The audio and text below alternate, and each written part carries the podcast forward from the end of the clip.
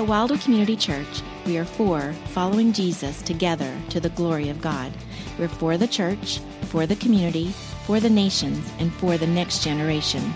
To contact us or for more information, see our website at wildwoodchurch.org. If you've been with us this month, you know that we have been in a series called The Christmas Carols, where we have been looking to know the hope of Christmas past, present, and future. The hope that we sing about in our favorite Christmas carols. And we've been walking through those on my blog and daily devotionals, but also in our Sunday services. And so a couple of weeks ago, we looked at Joy to the World. Last week, we looked at O Come All Ye Faithful. And today, we're going to be looking at that great song, the song we just sang, what child is this?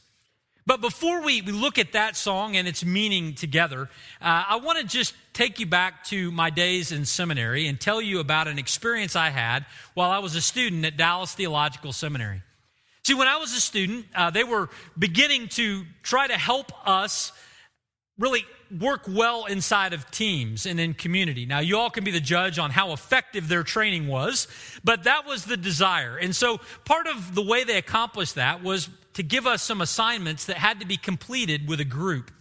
And so, when I took the class on the end times, what the Bible teaches about the end of the world, um, I was placed on a team and given the task as a team to teach the class about the different interpretations about how the world would end. So, as our team got together and we tried to decide how we were going to teach, we didn't want to just do the standard lecture. That would be too basic. We decided that we were going to host the game show Jeopardy!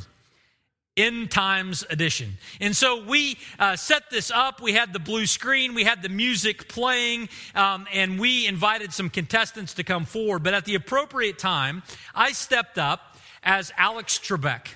And so I said to our class, I said, Good evening, class. Uh, today you are welcome to, uh, to uh, Jeopardy! I'm your host, Alex Trebek. Now, when I said that, everybody in the class chuckled, um, except one person, the professor. And, and, when our presentation was done and we had walked through the different interpretations of the end of the world, um, we ended class and everybody laughed and, and understood the context of Alex Trebek. My, I wasn't really Alex Trebek, I just was acting as the host of Jeopardy in that skit. Everybody understood that except the professor. I don't think he watched as much afternoon television as the rest of us. He did not know who Alex Trebek was. And so, lacking context, guess who he thought Alex was? Me. And for the rest of that semester, every time I would see him in class and around campus, he would call me Alex. And as a class, we just we were in on the joke, but nobody wanted to be the one that, that set him off, right? I mean, this is one of the most brilliant men in the world. He thinks that I'm Alex Trebek. That's awesome. We just went with it for the rest of the semester. I'm not certain what Alex got in that class, but I got a B. Um, but, but here's the thing names and titles require some context to make sense of them, don't they? I mean, without some kind of a context, a name or a title we can misunderstand. He thought I was Alex Trebek because he lacked the necessary context of game shows to be able to correctly understand what I was saying. And inside of Christianity, we run the temptation of also missing names and titles because we lack context. The world of the Bible, 2,000 years ago. And so there are certain phrases, certain titles, certain names that don't mean to us everything that they should. And one of those names or titles that is important for us to grasp is the title of Christ. What does that word actually mean? You know, when we hear that word, we understand that it's important, right? I mean, think about how important it is. When we think about the religion that we are a part of, we call it Christianity, right? When we think about the holiday that we're celebrating right now, it's Christmas, Christ Mass. It's a very important term, but what does it really mean? Lacking context, when we see it following the name Jesus, we might think that it is Jesus' last name. But we would be mistaken if we thought that. Christ is not Jesus' last name. Christ is a very important title. Inside of Scripture, we're going to see what that title means today. Now, it's an important title in Scripture, it's an important title for our faith, but it's also an important word inside of the song, What Child Is This? as it fills the chorus of that song. So, what I want to do this morning is I want to read for us the words of the song we just sang. What child is this? And then I want us to back up and look at the anchor of that song and that word Christ to see a couple of things that will be significant, both in what it means and what it means for us today. So, let me read the words of this song. What child is this who laid to rest on Mary's lap is sleeping, whom angels greet with anthems sweet while shepherds watch are keeping? This, this is Christ the King, whom shepherds guard and angels sing. Haste, haste to bring him laud, the babe, the son of Mary. Why lies he in such mean estate where ox and ass are feeding? Good Christian fear for sinners here, the silent word is pleading. This, this is Christ the King, whom shepherds guard and angels sing. Haste, haste to bring him laud, the babe, the son of Mary.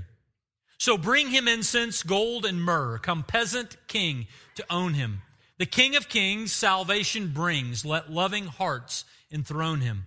This, this is Christ the King, whom shepherds guard and angels sing.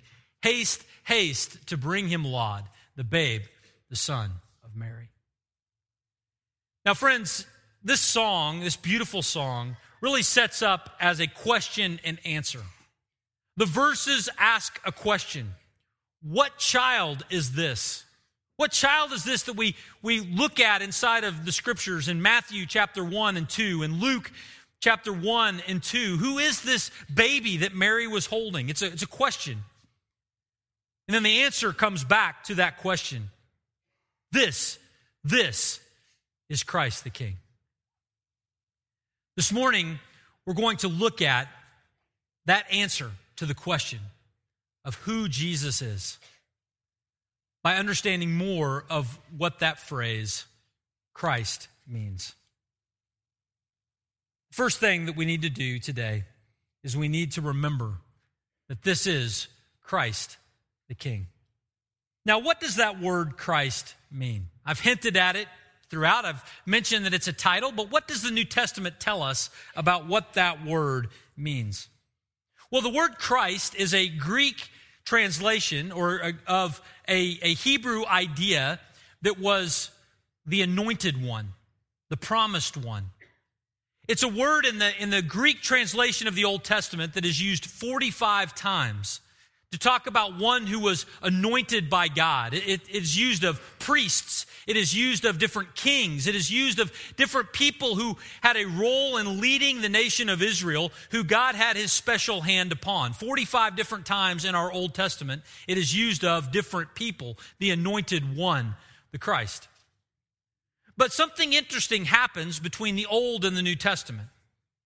You see, in the Old Testament, the word was used to describe a number of different people who were used of God at different times to provide some leadership to the nation of Israel. By the time the New Testament comes around, inside of Jewish culture, that word, Christ, had become a summary for all of the passages inside of the Old Testament that talked about the promises of God being fulfilled in one who would come in the future.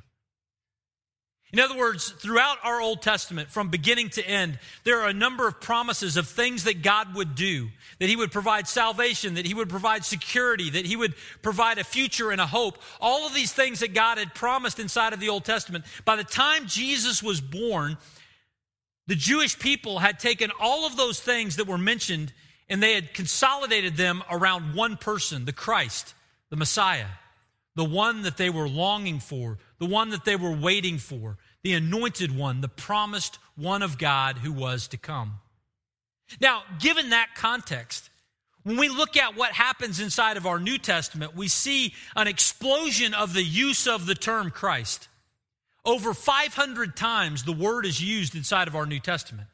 But rather than being applied to a number of different people, by this point, it is formalized into a title for one very specific person, and that is Jesus. We see that inside of the Gospels. In Matthew's Gospel and in Mark's Gospel, they both begin talking about Jesus Christ. Matthew chapter 1, verse 1. This is the book of the genealogy of Jesus Christ. In other words, what Matthew is saying is this book that he's getting ready to write, the Gospel of Matthew, is a summary of what we know about the promised one of God from the Old Testament who came in the person of Jesus Christ. He is the promised one, the anointed one. Mark begins his gospel the same way. He says, This is the gospel of Jesus Christ. Jesus is the one that the Old Testament pointed to. That was what Mark said. In Luke's gospel, it is a word that is used when the angels show up in the sky and they announce Jesus at his birth. Luke chapter 2 and verse 11, it says, The angels say, For unto you is born this day in the city of David a Savior who is Christ the Lord. In other words, Jesus, the one who is born, the one over there in the manger, he is the promised one of God that the Old Testament spoke about. This is a title that was a very important title reserved for this one. And, and, we see the significance of that in Matthew chapter 16. If you were with us in the fall, you know that we, we looked at Matthew 16 together. And Jesus asked his disciples in Matthew 16, He says, Who do you say that I am? And Peter says, You are what? You are the Christ the Son of the living God. And Jesus said, Blessed are you, Simon Barjona, because flesh and blood has not revealed this to you, but my Father who is in heaven. In other words, Peter making a declaration that Jesus was the one that the Old Testament pointed to and promised was a significant thing. But here's what's also interesting Jesus then tells Peter, He says, Hey, don't tell anybody else right now that I'm the Christ. Why? Because it was such a prevalent term and people had so many different expectations about what it would mean that it might lead to a disruption in the timing and the plan of God. And so Jesus said, Peter, for now, let's keep it between us. It's an important title, that word, the Christ. It's interesting. Jesus didn't say to Peter, don't be engaged in ministry, don't point people to me. He says, don't use that word around me just yet. It was an important term. Not only was an important term, but it was also a term that was widely used in Jesus' day. Think about the incident when the Magi come to visit Jesus in Matthew chapter 2, the, the, the wise men. They show up and they say in verse 2 of, of Matthew 2, they, they ask Herod and his party, they say, Where is he who has been born king of the Jews? For we saw his star when it rose, and we've come to worship him. But when Herod the king heard this, he was troubled, and all Jerusalem with him. And assembling all the chief priests and the scribes of the people, he inquired of them where the Christ was to be born. In other words, when somebody was talking about a special king not named Herod, Herod knew exactly who they were talking about the promised one of God, the Christ of the Old Testament. The gospel account, the New Testament is quite clear that Jesus was that promised one. Now, here's the thing what does it mean to say that Jesus was the promised one of God? In what way was he the promised one?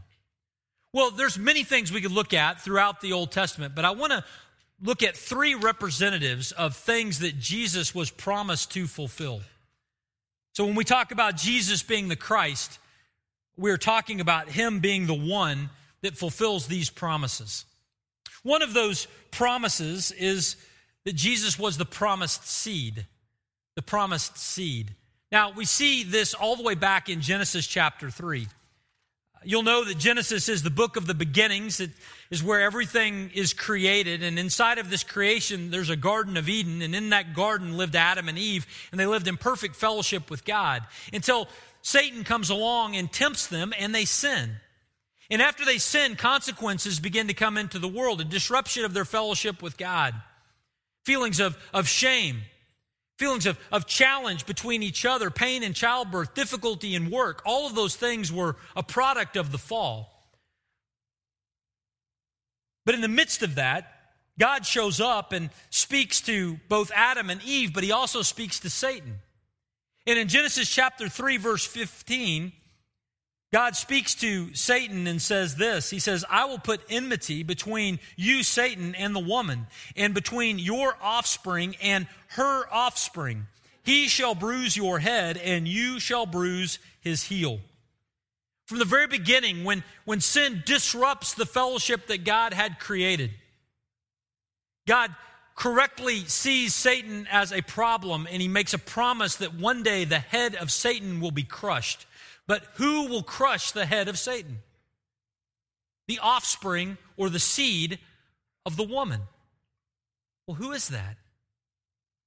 Ultimately, that would be Jesus Christ, born of a woman who would crush the head of Satan. This is a, a promise from Genesis chapter 3 that talks about Jesus or the Messiah, the Christ, one day taking out Satan and his influence in the world. The Jewish people were, were expecting a promised one to come who would provide that. What else were they hoping for? Not only were they hoping for a promised seed, but they also were hoping for a promised sovereign. One who would come and would establish a kingdom that would know no end. The anchor for this idea is, is found in what God said to David in 2 Samuel chapter 7. At this time, God speaks to David and he says, And your house and your kingdom shall be made sure forever before me. Your throne shall be established forever. In other words, David, one of your descendants will have a rule in a kingdom that will know no end. Well, who was he talking about? Certainly none of David's offspring up to the point of Christ. All of their kingdoms had a rise and a fall. There is no throne there right now in Jerusalem. What's he talking about? He's talking about the promise that one day the descendant of David, Jesus Christ, the promised one of God, the Christ, would show up and would set up a kingdom and would reign from Jerusalem in a reign that would know no end. We look forward to this at the second coming of Christ, something we looked at two weeks ago as we looked at Psalm 98. When we talk about Jesus being the Christ, the promised one of God, we're, we're talking about the fulfillment of the seed. We're talking about the fulfillment of the sovereign rule. We're also talking about the promised Savior, the one who would come and would provide a way for us to be blessed by God, not just temporarily, but eternally, to have our sins forgiven, to be made right in our relationship with Him again. This is a promise that was given of, of God all the way back in Genesis chapter 12 to Abram. God shows up to Abram and he says to him in chapter 12, verse 1 Now the Lord said to Abram, Go from your country and your kindred and your father's house to the land that I will show you. And I will make of you a great nation, and I will bless you, and I will make your name great so that you will be a blessing. And listen to what he says in verse 3 I will bless those who bless you, and him who dishonors you I will curse, and in you all the families of the earth shall be blessed. Through a descendant of Abraham would come a path of blessing to all the peoples of the earth. Friends, there was a, a promise that would ultimately be fulfilled in Christ. It was through Jesus and his work that all the peoples of the earth, including you and I, might find a spiritual blessing. And that blessing would include the forgiveness of our sins. Isaiah chapter 53 verses 4 to 6 summarizes the spiritual blessing that the promised one, the Christ, would bring when he says in verse 4 Surely he has borne our griefs and carried our sorrows, yet we esteemed him stricken, smitten by God, and afflicted. But he was pierced for our transgressions, he was crushed for our iniquities. Upon him was the chastisement that brought us peace, and with his wounds we are healed. All we, like sheep, have gone astray. We have turned every one to his own way, and the Lord has laid on him the iniquity of us all. Friends, there was a, a promise made. Isaiah wrote those words hundreds of years before Jesus was born. There was an expectation that one would come upon whom God would lay the iniquity of us all so that we might be forgiven. This is what Jesus did when he died on the cross for us. He took the penalty for our sins so that we might be forgiven. By his wounds, we would be healed. See, there was a, a, a desire, a hope that Israel had based on their Old Testament. That one day one would come who would be the promised seed to take out Satan, who would be the promised sovereign to provide righteous rule on the earth. and who, who would be the promised Savior, who would provide spiritual forgiveness and restoration in our relationship with God. Well, who was this? This was in Jesus. He was the Christ, the promised one of God. No wonder when Jesus, after his resurrection, went for a walk with some of his followers, was able to take the Old Testament and open it and walk them through. And it says, beginning with Moses and all the prophets, he interpreted to them in all the scriptures the things concerning himself. I think he was probably flipping through his Bible just as we just did and said, Guess what? The one who was promised, that's me. Friends, when we gather at Christmas time and we sing, This, this is Christ the King, you know what we're saying? Jesus, Jesus, He is the promised one of God. He's the one that God has spoken of from the very beginning, who has come to crush Satan. All of the, the addiction and the abuse and the struggle that you experience and by, as someone who lives inside of this world, Jesus came to take that out. He is Christ, the promised one. All of the corruption that exists inside of the world. You know, as Americans, we love to complain about the government around us, don't we? I mean, if you don't believe me, just check social media, right? We, we love to complain about, but think about how well we have it compared to so many other governments inside the world. There's so much corruption, so much difficulty that is happening all over the planet right now. And when we feel that frustration and, and the sense of despair, guess what? We can have a hope because there's a promised one who is coming to bring righteous rule upon the earth. When we sing this, this is Christ the King, Jesus, Jesus, He's the one who will provide that. When we think about our sin and the weight of our sin and the stain of our sin that lies around us, when we sing this, this is Christ the King, this, this is the one upon whom God laid my sin so that I might be forgiven and free. Friends, all that is wrapped up in that little word.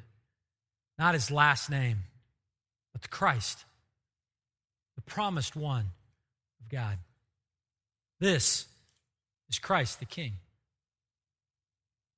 But how do we respond? What, what do we do with that? If that is who Jesus is, if that's the hope that we have, what, what do we do with that? Well, the song gives us an application. How does the, the chorus end? Haste, haste to bring him laud. Now, this song was written in Scotland a number of years ago, and so those words may be confusing for us. We had a conversation as a family about what those words mean. And I, I got a look from Josh towards me as we talked about it that was kind of like, well, Dad, you're the preacher. You figure it out, right? Um, so, what, what do those words mean? What do those words mean? Haste, haste. Quickly, quickly. Not, let's put this off to the new year, but if Jesus is the Christ, then quickly we should respond to him. We should prioritize him. Quickly, quickly. We should bring him laud. Now, what does laud mean? It means to praise or to glory, to worship, to honor. The song says, This is Christ the King, so let us quickly come and worship him. Now, inside of the account of Christmas, what examples do we have of people quickly coming to, to worship Jesus? Well, there's at least two. There's the shepherds, and then there's the Magi. I, I want to focus quickly for us on the response of the Magi as an example for what it looks like for you and I to quickly come and laud Christ the King. We see this inside of Matthew chapter 2. And I read some of these verses for us earlier, but just to remind us, Matthew 2, verse 1, it says, Now after Jesus was born in Bethlehem of Judea in the days of Herod the king, behold, wise men from the east came to Jerusalem, saying, Where is he who has been born king of the Jews? For we saw his star when it rose and have come to worship him. The Magi are people who, who came quickly to worship Jesus. Now, in their response, uh, what can we learn about responding to Christ? I think we can see at least three things from their experience. The first thing that we can see is that they responded to the revelation. They recognized what was happening. These magi were, were stargazers. They were professional astrologers. They lived in a, in a faraway land, uh, Iraq and Iran, modern day Iraq and Iran, and they, they spent their time looking at the sky. Now, what's interesting is the passage, the verses we just read, tell us that when they saw a special new star appear in the sky, they, they immediately had a category for that new star as having something to do with the Christ, the Messiah. Now, how is it that pagan people, non Jewish people, living in modern day Iraq and Iran, how is it that, that they would see a star and would associate it with a king in Israel? Well, we don't know for sure. But it is possible for us to create a plausible scenario for how they knew. Because the only other time in the scripture where we, we hear the Magi referenced is in the book of Daniel. You see, when Daniel and his friends, remember Shadrach, Meshach, and Abednego, when they were a part of this exile in Babylon, they found favor with the leadership there. And as they found favor, they were given responsibility. And one of the responsibilities that Daniel had was to lead this group of people called the Magi. And so, as Daniel, hundreds of years before the time of Christ, would have had leadership among the Magi, and he would watch them looking at the stars, it is not far fetched for us to imagine them saying, One day there will be a new star. Because in the book of Numbers, there was a prophecy about a star rising, and the Jewish people associated that with the coming of Messiah, the coming of the Christ. They created a category, they presented revelation. They said, One day you will see this, and this is what that will mean.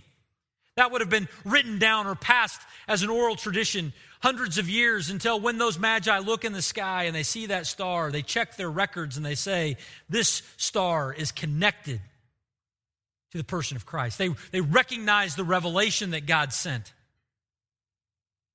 First thing we see that they did. But after they recognized that revelation, they didn't just go, Well, that's interesting, and go about their lives. No, they, they reoriented their lives. They reoriented their life. They, they began to do things differently.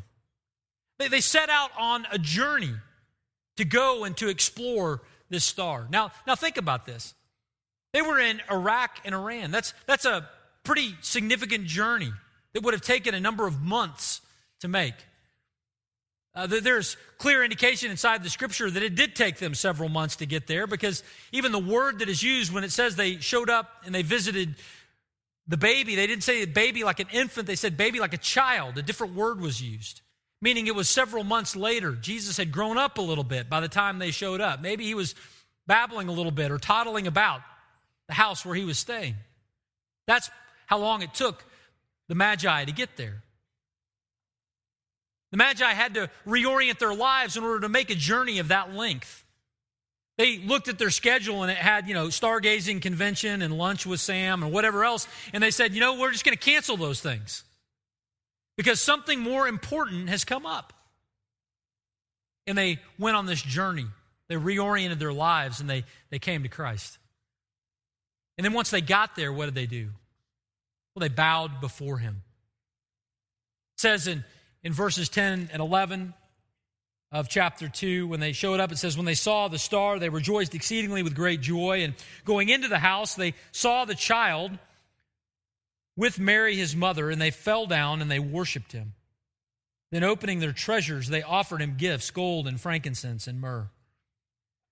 The Magi falling down is a picture of, of bowing low, of, of saying, You are more important than me. Just in their, even in their posture, they, they put the, the child Jesus above them because of who he was. He was Christ, the promised one. They bowed before him, they, they worshiped him. Now, we don't know what they did. They probably sang We Three Kings. I'm just guessing, but I don't know what all they did, but they, they bowed before him. And, and it was this picture of worship. And then their worship continued not only with bowing before him, but placing things before him gold and frankincense and myrrh. Now, what, what do those things represent? There's some symbols in those things, and we could talk about that at a later time, but I, for this message today, I want us just to think about the value of those things. Gold and frankincense and myrrh were expensive gifts.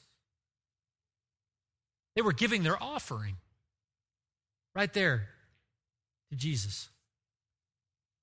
What did it look like for them to, with haste, come and bring him laud? They, they recognized the revelation, they reoriented their lives, and they bowed before him.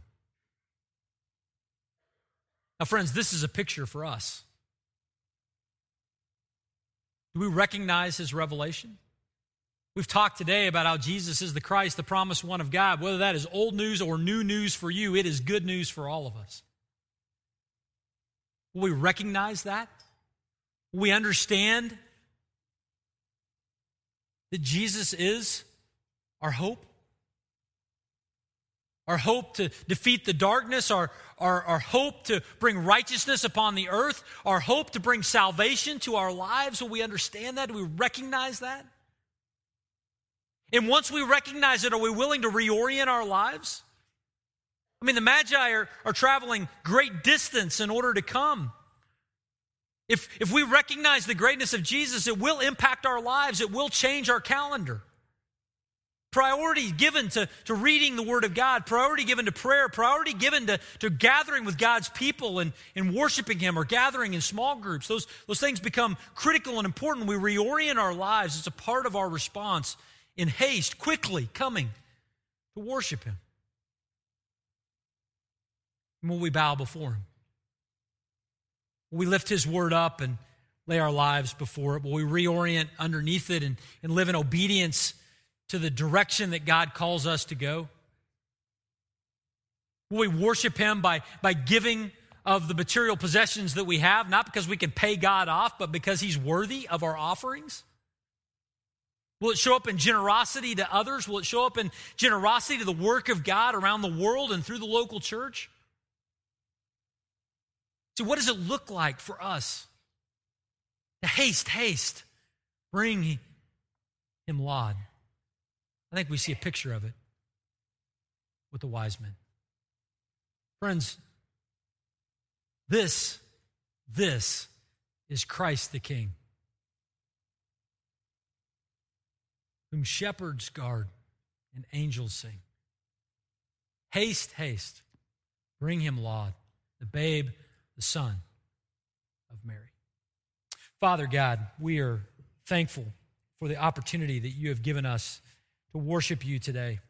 Thank you for this great truth inside of your word. And Father, thank you for the reminder inside of this song that we can, can worship you, that we can reorient our lives around the reality of who you are, and that we can bow ourselves low as we lift you high. Father, thank you for the gift of life that you have given to us through Jesus, the promised one of God.